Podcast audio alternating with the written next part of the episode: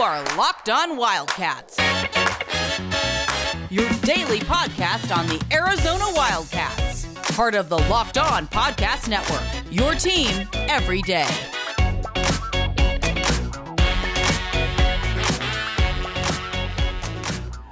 Happy Friday, everyone. Thanks for keeping it locked on Wildcats. The one thing that you all should know about the Locked On Network, though, is it's not about one person here. It is a bigger entity.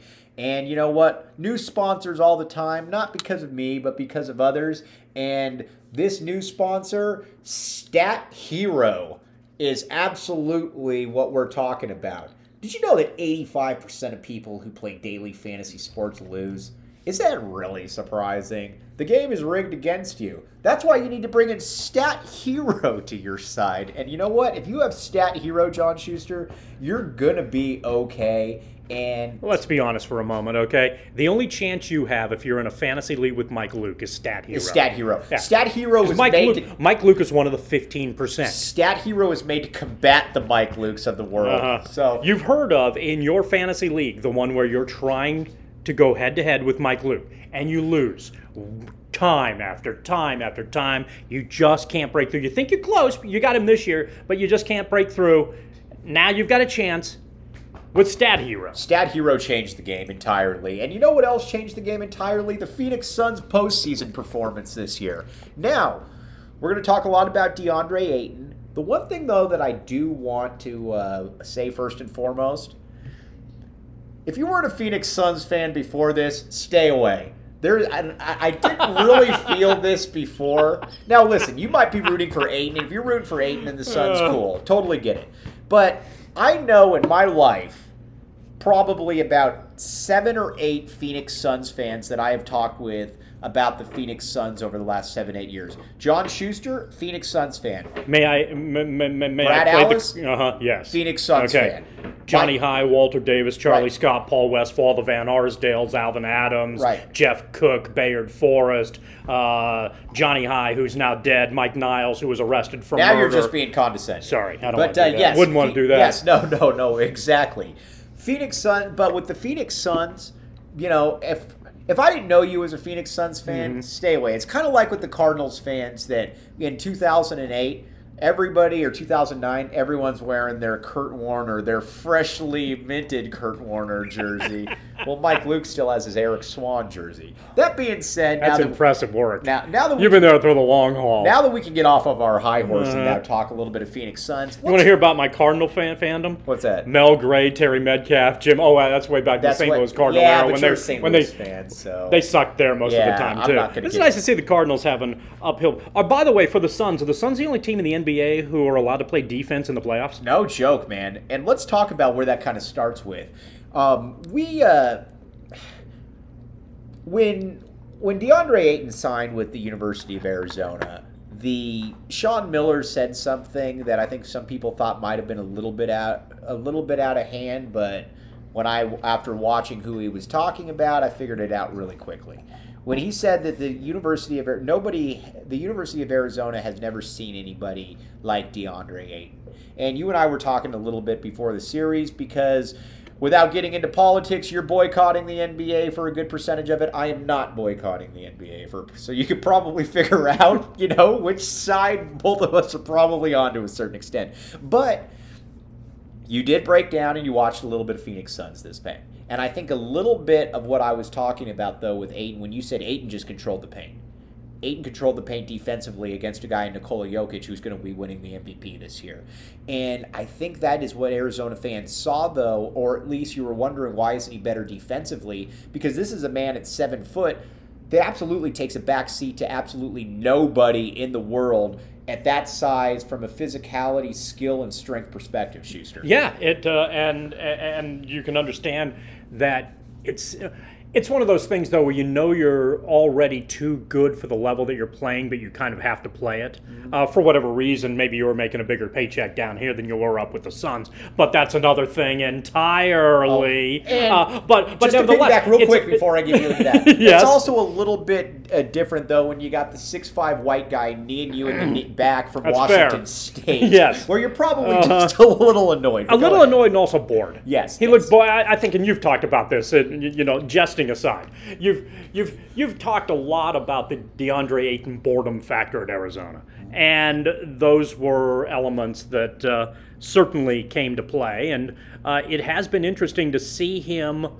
Maybe the NBA, maybe he's just better suited for the NBA, better suited for playing on a regular basis, and and accepting what he's expected to be on both ends of the floor. It may not be particularly flashy. You know, you want your number one pick to be, you know, a franchise type player for Dallas or Jordan or whatever Right. the ultimate case is, but you know, here you've got a number one player who seems to be playing within his skill set, and you know, the Suns as a result that's part of the picture with the Suns. The Suns have also done a really nice job putting together, structuring a really good team uh, in a lot of different uh, spots. So Ayton, Ayton is very helpful for them, but he's not the only thing they have.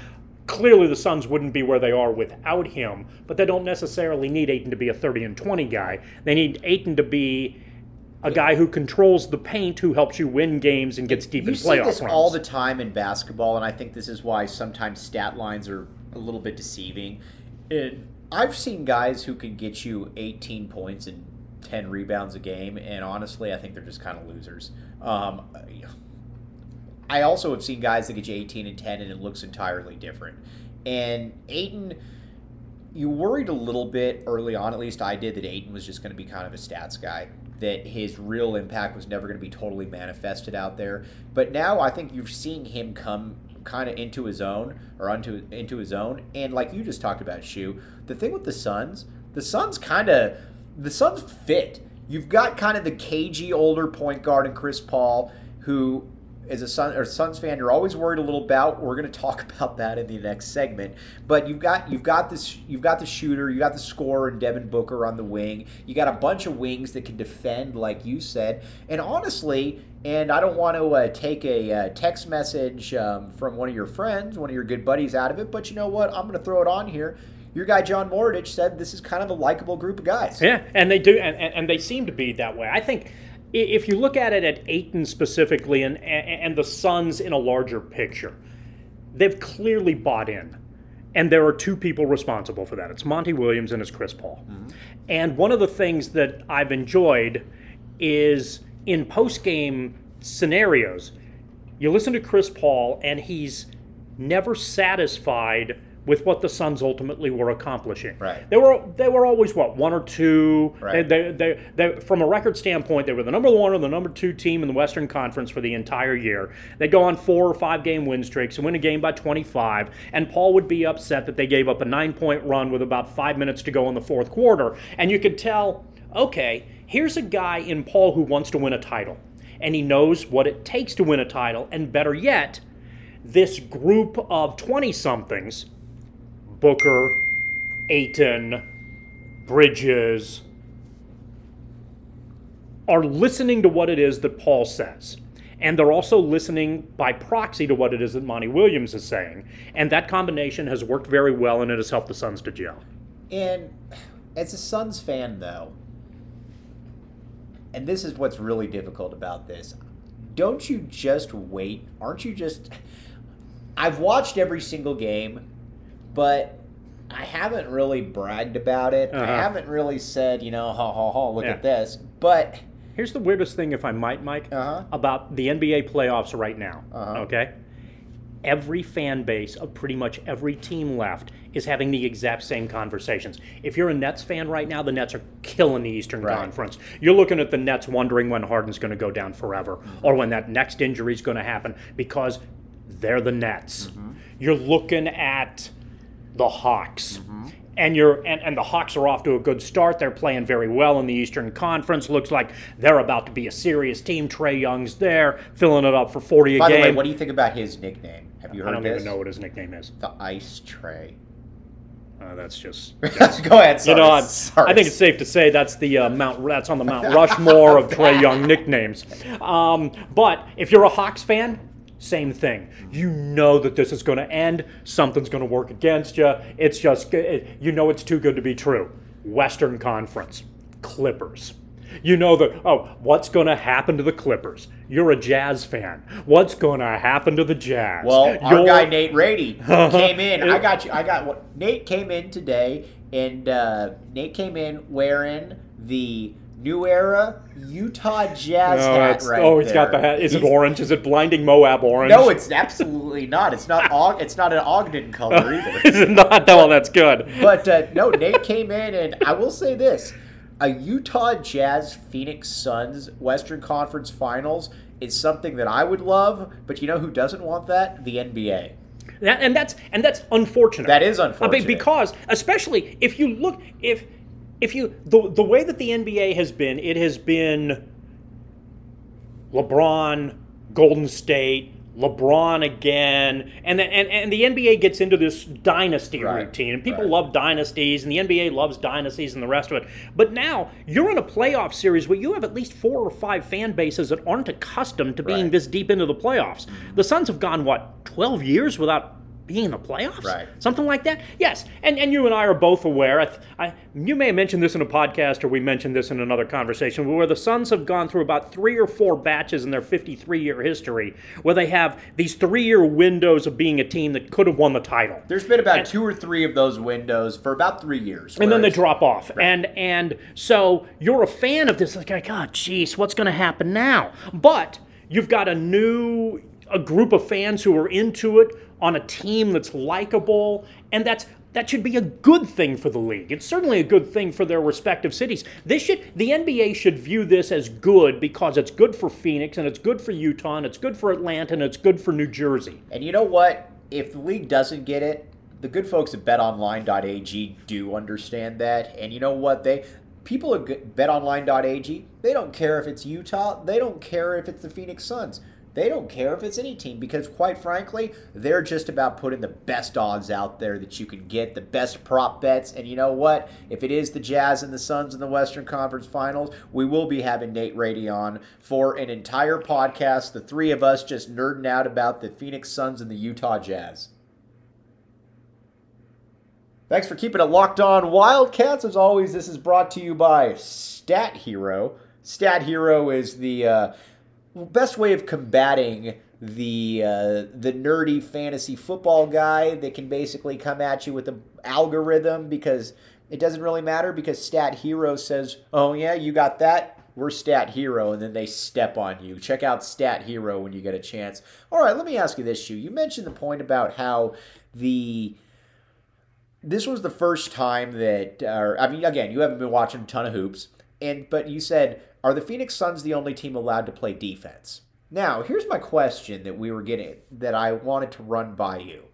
Do you think basketball is better back, let's say, 25 years ago, where you had guys that I think it's fair to say played harder, but you had a, a certainly a less talented player, like a Jeff Hornacek or a Hersey Hawkins, who were like the two guards that Jordan's going against in the finals.